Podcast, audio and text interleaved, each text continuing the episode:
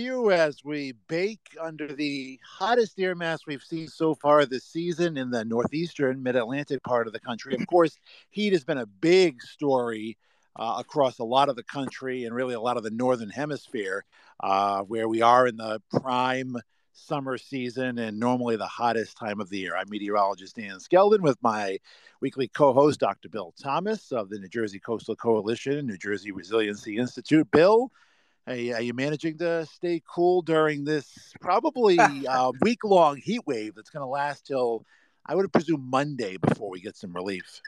Yeah, I, you know, I'm doing okay, Dan. I'm up in the northern part of the state, rebuilding, helping rebuild the School of Conservation. So it's we're in the forest. You get cool at night. It's hot and humid during the day, but you know, we all grew up with this. And if you're anything close to sane, you know, you just take it easy in the middle of the day, get most of your stuff done before the noon. And that and that's the good advice. And of course, you know, typical hot weather advice is to wear, you know, loose fitting, light colored, lightweight clothing. Of course, I think the biggest thing is stay hydrated. Uh, you know, we talk about hurricanes, tornadoes, floods, the, the exciting types of weather. Heat is actually oftentimes the number one killer. Uh, you know, just a just a hot air mass. And, a, and especially a long-lasting heat wave uh, can cause more injuries and deaths than you know than tornadoes and hurricanes and all those uh, you know uh, kind of sexier types of weather that get the headlines. No, no, heat is a killer, and you know this is the hottest time of the year, third week of July. Uh, you know, climatologically speaking, is the hottest time of the year. Heat waves are not abnormal. We get you know one, two, three, four a summer, but obviously the hot weather. Um, you know, the past few summers and probably as I issue a forecast, you know, going forward as well, each summer uh, the hot weather is going to, you know, be more and more in the headlines, uh, part to our changing climate. Yeah, I was going to say you hit it right on the head there, Dan. It seems like uh, every, you know, summers are getting hotter, and uh, the heat waves are coming earlier, lasting longer. Um, you know, when you look at Britain's got the hottest weather they've recorded in 100 years. It's 104 in Britain. 115 in Spain. Uh, you know, it's ungodly hot and it doesn't seem to want to let up. So I, I thought it'd be interesting because, as you just pointed out, this is the trend. It's not a one off anymore. We've always had heat waves, but the trend is that we're, we're having more, they're lasting longer, and they're hotter. It looks like the climate scientists nailed it. But rather than get into that, I wanted to ask you some of the sort of proximate, you know, questions like, um, you know, we're talking about a low pressure system sitting off Africa right now, feeding the heat wave in Europe. Can you explain to me and uh, how do highs and lows come to exist, and then what do they, how do they, you know, impact uh, Yeah, I mean, ultimately, uh, heat waves are going to be caused by you know air masses uh, and and high and low pressure systems dictate the winds and which way the winds are going to be blowing and how fast they're going to be blowing. And you know just just use you know South Jersey as as a little like micro example you know wind plays a big role in our temperature. So when the wind comes off the ocean we are cooler. When it comes off the land you know we, we are hotter. You know same thing on a bigger scale where you know winds help to drive uh, hot, humid air masses, and uh, you know the heat builds down in the the equatorial regions, and you know for the United States it builds down towards Mexico and Texas and the South and Florida, and, and then oftentimes it will work its way in our direction when the winds are just right. Um, you know, hot air masses can sometimes you know originate over Western Canada. You know, you don't think of Canada as hot, but you know it's there's the prairie provinces out there. You know. Um, uh, east of the Rockies, where, where you can have hot weather build. If air mass sits over one spot for quite some time, it you know it, it can build just same way Arctic air masses build in the uh, winter time. So so we look at highs and lows as far as you know driving you know not only fair weather versus stormy weather, but driving winds and driving air masses as well. And oftentimes you know, here on the East Coast, when you have the Bermuda high off off the coast towards Bermuda, you pump up the very warm tropical, you know, hot sticky air, and, and then that's when a lot of a lot of our heat heat waves occur. Is it was when you have that type of pattern. So you know, highs and lows are just part of the equation we use in forecasting day to day weather, but also patterns and like this hot pattern we have going through a lot of the world right now. So how does it how long does a like you just mentioned western canada and i was looking at western africa last night and so how long does an air mass have to sit till it becomes a pressure system? And and for our listeners they rotate in different directions correct? The high is a clockwise in the northern hemisphere and the low is counterclockwise? Correct and it's the flip and uh, it's the reverse in the um in the, the southern, southern hemisphere, and that has to do with the Coriolis force. And right. Same thing, you know. You know, way, way I always explain it to kids is, you know, the water spinning clockwise and counterclockwise, and uh, you know, and in the toilets as well, in bathrooms, or you know, so. I, you know, but yes, uh, and and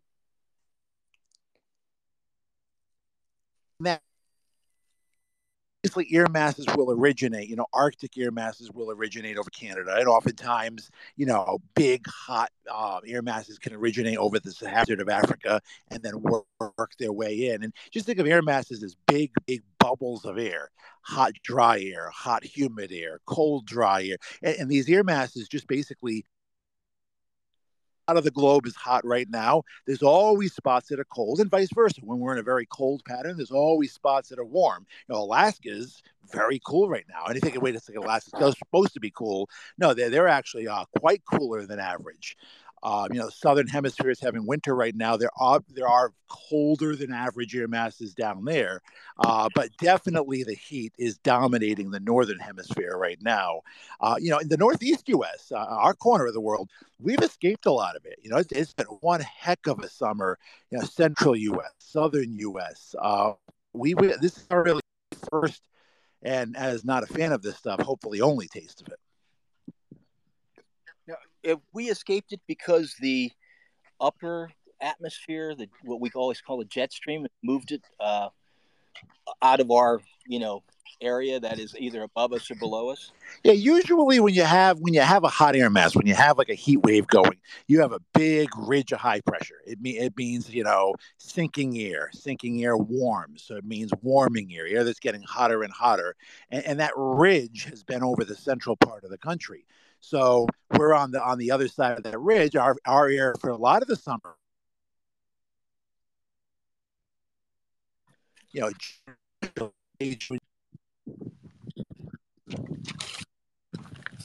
you know the Canadian comfy is coming down, and and we held. I mean, the the real hot stuff was like from Pitts West, but you know, Eastern PA, New Jersey, New England up until this week, you know, we've been like on the on the right side of the ridge if you don't like heat humidity. Now, uh, you know, that ridge is over us, so so we are hot, we are humid, and we'll stay that way through Monday until the pattern breaks. Sometimes patterns, you know, are one and done. Sometimes it can be like a semi-permanent feature that lasts for like a month or two, and we'll have to see what this one brings. May and June were oftentimes cool.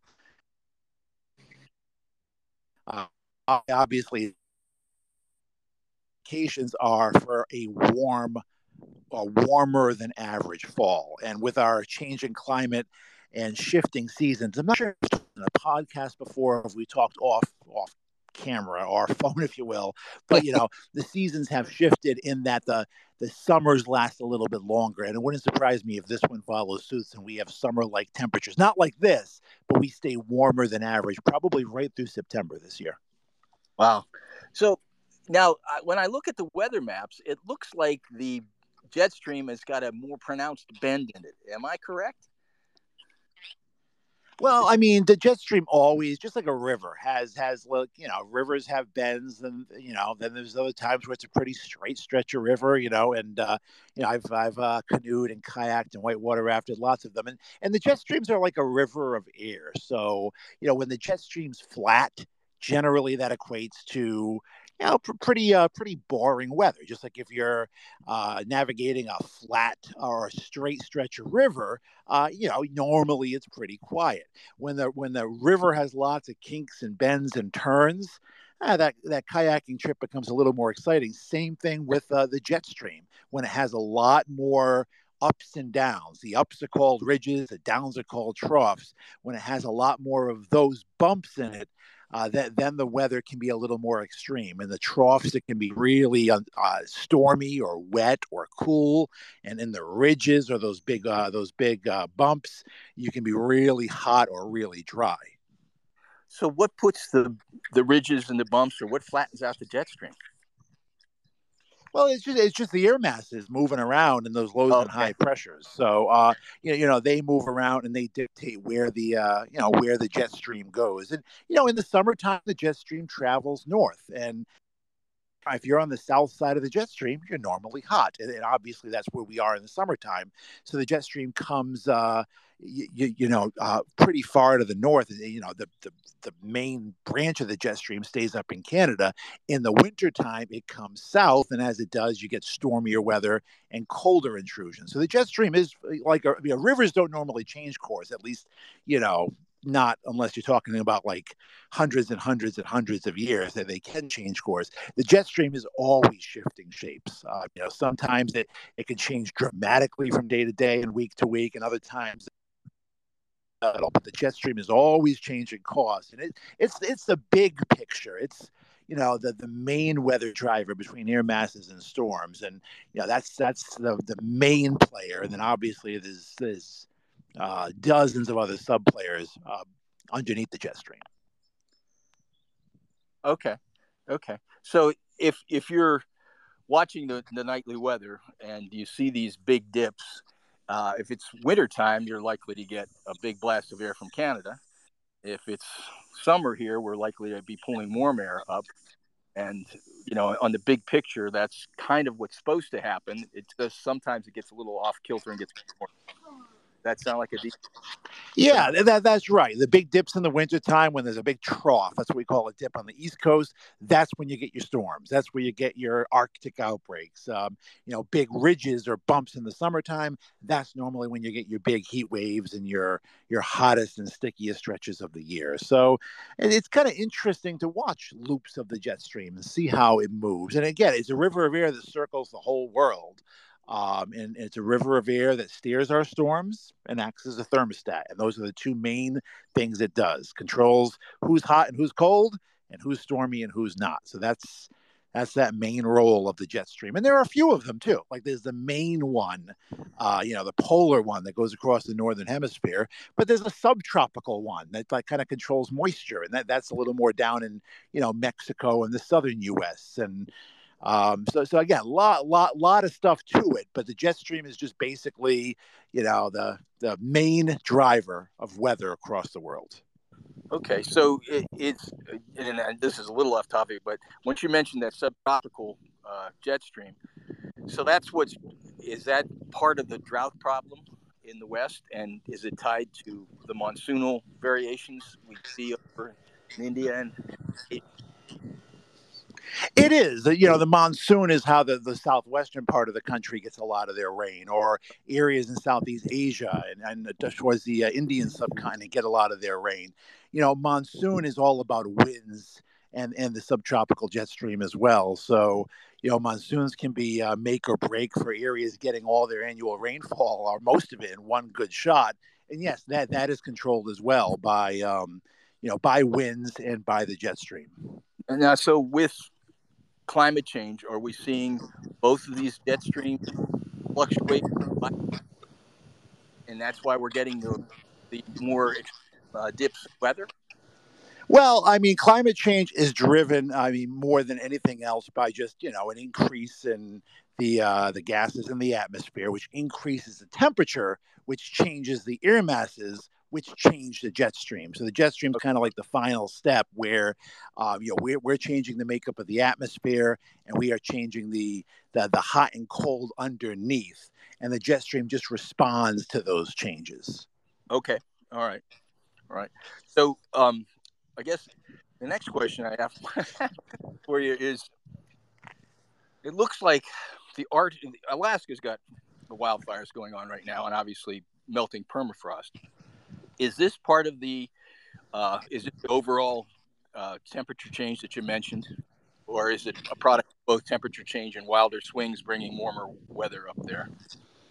Well, I mean, I think you know, cl- it's climate change is a tough topic uh, because there's kind of two fronts with it. Number one, you have to battle the convincing X percent of the population that it's even happening, and right. then um, you know, you know, that's one front we fight, and the other fight is all right. Let's see, you have people that that don't deny it, um, you know, and and do you know support the uh, you know follow the evidence and support the uh, the notion of climate change, then it's all right. You know, how much is natural versus how much is man-made, and how how do we combat it? So, so you, you do fight two fronts with it. I mean, I personally think, you know, and, and just from studying weather throughout the centuries, you know, our climate has always changed. And, and that's why we've had ice ages. And that's why we've had, you know, uh, warming. I mean, I, th- there's always an inherent change. It's just we as humans have most definitely in my mind without a doubt sped up those changes. And it's just a matter of you know you can you can squabble over percentages as to are we 25 50 75 99% responsible? But you know you look at the headlines you look at the news and it's pretty uh, it's pretty clear that okay our climate is changing faster than it ever has before. Okay. Yeah, and I, I just to uh, to play off that in, in the sense that when you talk about percentages, humans live in a very small. Although we live all over the world, there's a small band of conditions that are conducive to the kind of life we love. You know, there's not as many people at the Arctic, and there's very few people living in the absolute desert. There's that nice band between the 40s where most people live in the world, and if that changes much, it's going to change things in ways we don't understand yet and part of you know to go back to like resilience is to understand what we might be up against so we don't preclude being able to adapt and make you know Absolutely. And I will say, you know, a warmer climate is not necessarily a bad thing. Uh, warmer, right. if, if a warmer climate is easier to support life than a colder climate will be. And, and also, you know, while a lot of it can lead to enhanced droughts and enhanced fires, and let's just use those Western wildfires as an example. You know, the West always has wildfires, and the West, ha- you know, the West is a drier climate. Why do people like to live in California? you know, because it doesn't get a lot of rain. So I, I believe they'd be in a pretty bad drought now and they'd have water shortages now, even if there was zero man-made climate change but you, i mean you also have to add in population and overpopulation and all these people you know wanting to drink and use water from the colorado river uh, with or without climate change overpopulation factors into it same thing along the jersey shore you know barrier islands have uh, you know, withstood hurricanes forever. They're they're barriers. They're meant to take the brunt of uh, you know, of a coastal storm and, you know, spare the mainland. Well, what do we do? Well, we build up the barrier islands as much as we possibly can. We build New Orleans below sea level. So, so where we choose to live and how many of us are overpopulating any one area, that will impact the severity of these disasters. So, again, I don't doubt climate change one bit, but there are more factors that go into what makes a disaster a disaster. Yeah, no, that's uh, you're right. That's the classic scientific explanation that single causal explanations, especially in uh, complex phenomena, are rare. That is, you know, there's we're always trying to find the gene that t- t- explains a complex behavior. And as you just pointed out, well, the West has been, I, I believe, if you read Cadillac Desert, which is classic on you know Western uh, use of water, they point out that the wettest 200 years in the last 10,000 has been the last 200 years. And you and I both know that's a very dry, wet season. now, right. going back to normal, this may not be a drought. You know, drought to me implies like a heat wave, abnormal conditions. It may not be abnormal. It's like you just said, it's a dry place. We've pumped a lot of people in there. That's not helping. Yeah, it, yeah. It, there's no guarantee that you know this could be a dry cycle, and we and we flip back to wet years. You know, because you do get active Pacific storm tracks and active Pacific jet stream that can come in and make for very rainy seasons, Seattle to San Francisco. Uh, in in the wintertime. We just haven't had that recently. We haven't had the big snows. We haven't had the snow melt out of the Sierra and the Rockies, and that's why we get the. Uh, it's where they get a lot of their water from. You know, in reality, you know, dry could be the new normal out there, and you know, the, the problems could just continue to grow. And again. Uh, with with climate change, it's you know I I don't think our energy is best put forth arguing over what's the cause. we just have to find the solution. You know, uh, I mean, because it is happening, no matter what the cause is. Uh, these these extreme scenarios are happening. The you know heat waves always happen, but breaking all time, you know, centuries old record high temperatures. That's that's rare, and that the number that are being broken in as many places that they are being broken definitely screams that okay, uh, this you know this definitely needs attention. Right. So that that's a great segue from you for two two reasons. First, though, I, I want to ask you one last question, and I'm not obviously a meteorologist, but I know something about nonlinear uh, systems. That is, systems that can be described with not linear math. Like that is, you know, like if, if you're baking a cake, I always say to and you know that we tend to think if you add more sugar, it will get sweet. And that small part of the system is linear. However, if you continue to add sugar to the cake mix, it's no longer cake after a while, and it starts to spin into something else. And but weather's sort of the first, where the first breakthroughs in understanding were made in weather and geography and and that makes what makes it so tough to um, predict weather, right? And even though it's got exponentially uh, better in our lifetimes with the and things you guys now use, can you explain to readers why it's so tough on what what the factors are that come into predicting anything on a route moving through space like this? Well, I mean, the seven day forecasts have gotten a lot better. Um, you know, there's, there's still yeah. problems sometimes with tomorrow's forecast because you can forecast, you know, 10 or 11 things, elements or variables correct. But if you just are off on one of them, uh, that, that, that, that can dramatically change the forecast. Just take the seven day forecast and then you're trying to forecast for the next three decades. And instead of forecasting for South Jersey, you're forecasting for the whole world, uh, what the climate is going to do.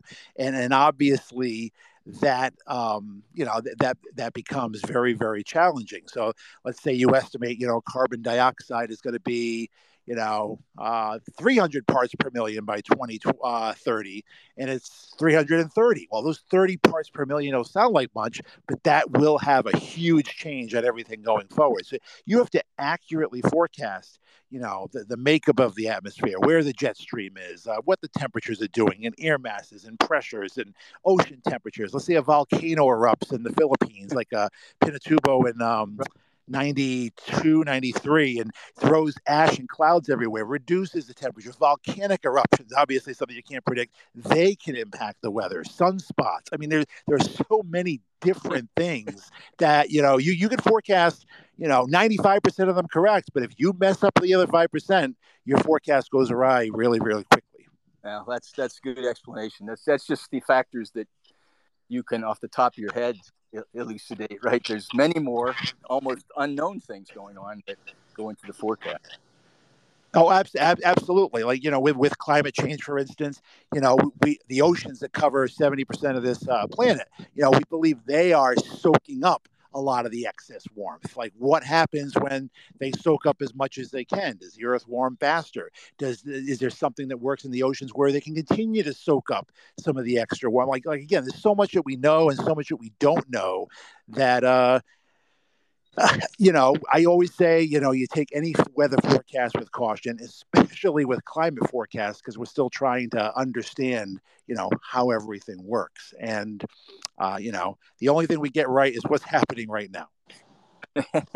so that brings me to the, you know, concluding things. But as you pointed out, there's other uh, more dramatic, sort of a slow motion uh, disaster, right? But it, this, this warming that we've been talking about brings us to things like droughts, flooding, and wildfires, which I'd like to talk to you about next week, if that's okay. So we can make the connection between this slow motion disaster that we're kind of watching happen, and we can chart, and then what actually happens in the small picture when things go awry. Absolutely, and remember, a warming climate. I think I, I started on this, but then um, uh, got off on another tangent. Remember, a warming climate can obviously lead to droughts and fires. That makes sense. Oh boy, it's hot, it's dry. You're going to get droughts and fires. But also, hotter or air, warmer air holds more moisture. So actually, for parts of the world, it leads to a much wetter climate. And in the last 10 years, we've seen some very wet seasons, uh, you know, in, in, parts of the Northeast. And, uh, you know, so at the same time, parts of the world are seeing droughts and fires, the others are being buried under, you know, feet of water. Um, so it's, it's kind of a, it's, it's kind of a, you, you get it on both ends where uh, a warming climate doesn't just lead to drought and, and famine and wildfires. It can lead to the opposite too uh, more hurricanes, more tornadoes, more severe weather, and more floods. So, really, eh, just about every type of disaster becomes more likely uh, in climate change. And we can touch more upon that next week. That sounds great. All right, Dan, thanks. All right, stay cool until then. I mean, it's going to be hot. It's going to be humid right through Sunday uh, you know, mid mid 90s on the mainland. Some relief depending on the day at the shore. The ocean, of course, is one of the surefire ways to cool off. Or if you're in the middle of northwestern New Jersey, then just find a shady tree. That's me. Okay. All right, Dan. Thanks a lot. I'll talk to you. All right. Have a good week. Bye bye.